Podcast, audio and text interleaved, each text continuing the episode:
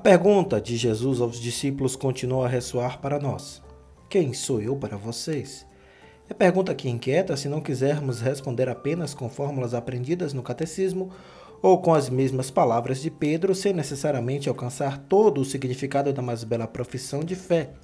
Tu és o Messias, o Filho do Deus vivo. Jesus faz a pergunta a cada um de nós e espera também uma resposta pessoal. Resposta que venha de fato da experiência pessoal com ele e que supere meros conceitos e fórmulas prontas. Sobre Jesus, tantas hipóteses já se levantaram e ainda hoje novos livros com antigas teorias fazem sucesso. Num extremo, querem fazer dele um guerrilheiro, no outro extremo, um líder religioso alienado dos problemas sociais do seu tempo. O mestre, porém, não se enquadrou naquilo que esperavam do Messias. O Deus que ele veio revelar passava longe tanto da resignação quanto do poder e mais longe ainda do poder movido à força e violência. O coração desta liturgia é a memória dos apóstolos Pedro e Paulo, as duas testemunhas mais marcantes do cristianismo das origens, cujos legados se estenderam pelos séculos afora. Um pescador galileu transformado em pescador de seres humanos, um fariseu fanático e perseguidor de cristãos que se tornou apóstolo das nações, Ambos assumiram um protagonismo incomparável nas primeiras décadas do cristianismo, a ponto de aventarmos que o livro dos Atos dos Apóstolos poderia tranquilamente ser chamado de Atos de Pedro e Paulo. Com caminhos e métodos diferentes, como eram tão diferentes em personalidade e história de vida, tiveram em comum a paixão por Jesus Cristo e o zelo pelo seu Evangelho, recebendo como prêmio a coroa do martírio. Hoje é domingo, 28 de junho. Eu sou Fábio Cristiano e o Santo do Dia faz uma reflexão sobre o Evangelho da Liturgia da Solenidade dos Apóstolos Pedro e Paulo, baseado nos roteiros homiléticos da revista Vida Pastoral, escrito pelo Padre Francisco Freire Rodrigues e Padre Paulo Basaglia. O Evangelho de hoje é Mateus, capítulo 16, versículos de 13 a 19 se você está ouvindo pela primeira vez, agradeço a sua audiência e explico como funciona. Primeiro eu leio o Evangelho do dia e depois eu sigo com a reflexão. Sejam bem-vindos.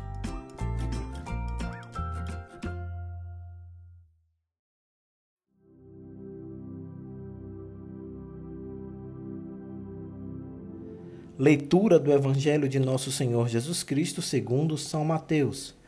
Naquele tempo, Jesus foi à região de Cesareia de Filipe e ali perguntou aos seus discípulos: Quem dizem os homens ser o filho do homem? Eles responderam: Alguns dizem que é João Batista, outros que é Elias, outros ainda que é Jeremias ou algum dos profetas. Então Jesus lhes perguntou: E vós, quem dizeis que eu sou? Simão Pedro respondeu: Tu és o Messias, o Filho do Deus vivo. Respondendo, Jesus lhe disse: Feliz és tu, Simão, filho de Jonas, porque não foi um ser humano que te revelou isso, mas o meu Pai que está no céu. Por isso eu te digo que tu és Pedro, e sobre esta pedra construirei a minha igreja, e o poder do inferno nunca poderá vencê-la. Eu te darei as chaves do reino dos céus. Tudo o que tu ligares na terra será ligado nos céus. Tudo o que tu desligares na terra será desligado nos céus. Palavra da salvação.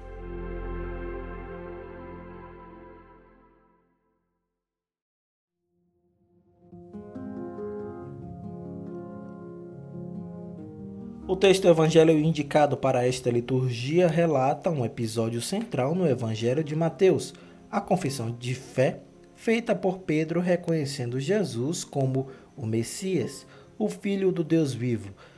Embora se trate de um episódio comum aos três evangelhos sinóticos, e se você quiser conferir, pode buscar Mateus capítulo 16, versículos de 13 a 19, Marcos capítulo 8, versículos de 27 a 30 e Lucas capítulo 9, versículos de 18 a 21.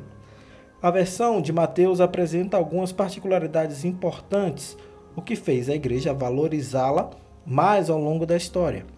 A cena transcorre na região de Cesareia de Filipe, no extremo norte da Galileia. Como o próprio nome indica, trata-se de uma cidade imperial onde o culto ao imperador romano era praticamente imposto. Logo, a confissão da messianidade de Jesus ali era uma denúncia e desmascaramento da religião imperial. A pergunta de Jesus sobre o que dizem dele, ou seja, do Filho do Homem, não é demonstração de preocupação com a sua imagem pessoal e sim com a eficácia do anúncio feito pelos seus seguidores. Até então, Jesus já tinha realizado muitos sinais no meio do povo e ensinado bastante mas pouca gente o conhecia verdadeiramente. Muitos o seguiam pela novidade que ele trazia, uns pelo seu jeito diferente de acolher os mais necessitados e excluídos, outros para se aproveitarem dos sinais realizados.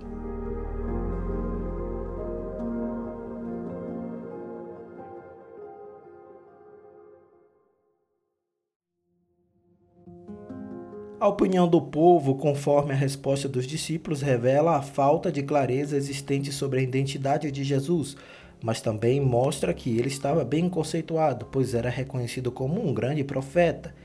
De fato, os personagens citados foram grandes profetas, homens que acenderam a esperança de libertação, anunciando, denunciando e testemunhando.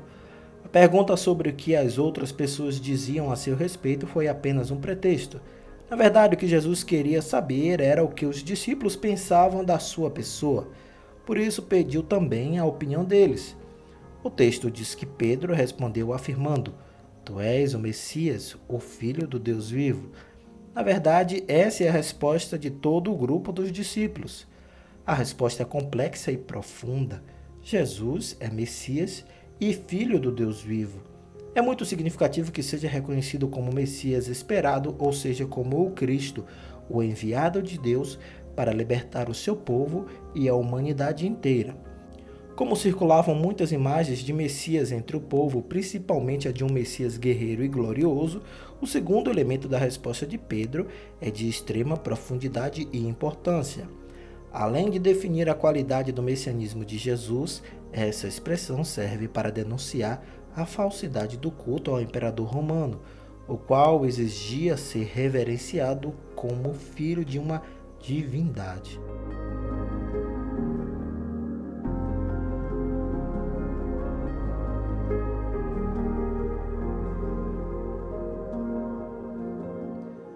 Jesus se alegra com a resposta de Pedro e o proclama bem-aventurado, pois percebe que está aberto aos propósitos do Pai, que é quem revela tudo. É isso que torna o apóstolo apto a participar da construção da sua comunidade, a igreja. Ao contrário da antiga religião judaica que precisava de um templo de pedras, na construção da igreja são necessárias pedras vivas, e Pedro é a primeira. Jesus declara que as hostilidades e perseguições, ou seja, o poder do inferno, não conseguirão destruir a sua igreja edificada com pedras vivas e seguras como Pedro. No final, temos a mais significativa declaração de Jesus a Pedro e à comunidade, o que não é propriamente uma delegação de poderes, mas de responsabilidade. A comunidade recebe as chaves do reino dos céus porque é nela que se faz a experiência da fé e da comunhão profunda com Deus. Qualquer um que professa convictamente a fé em Jesus e vive seu programa de vida expresso nas bem-aventuranças tem a chave de acesso ao reino. Ligar e desligar é, portanto, imagem de responsabilidade. Se alguém fica fora do reino, a causa pode ser a omissão da comunidade. Isso significa que quando a comunidade cristã vive profundamente o que Jesus ensinou, acontece a comunhão perfeita entre o céu e a terra.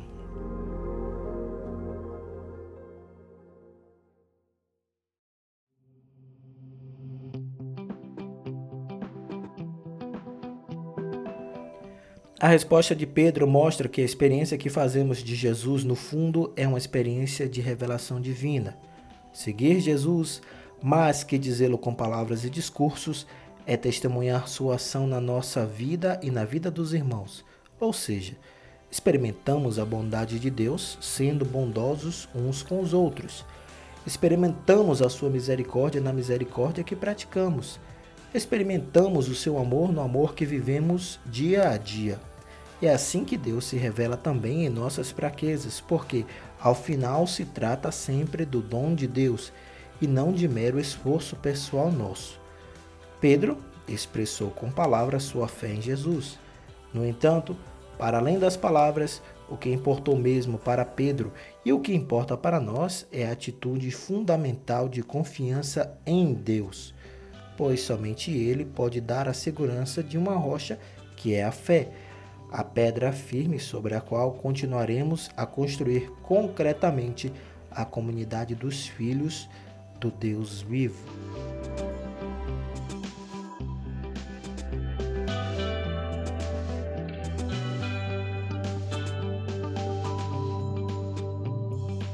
Muito obrigado por suas orações, pelo seu carinho e sua audiência. Se você gostou dessa reflexão, compartilhe com quem você acredita que gostaria de ouvir também. Lembre-se, se puder, fique em casa.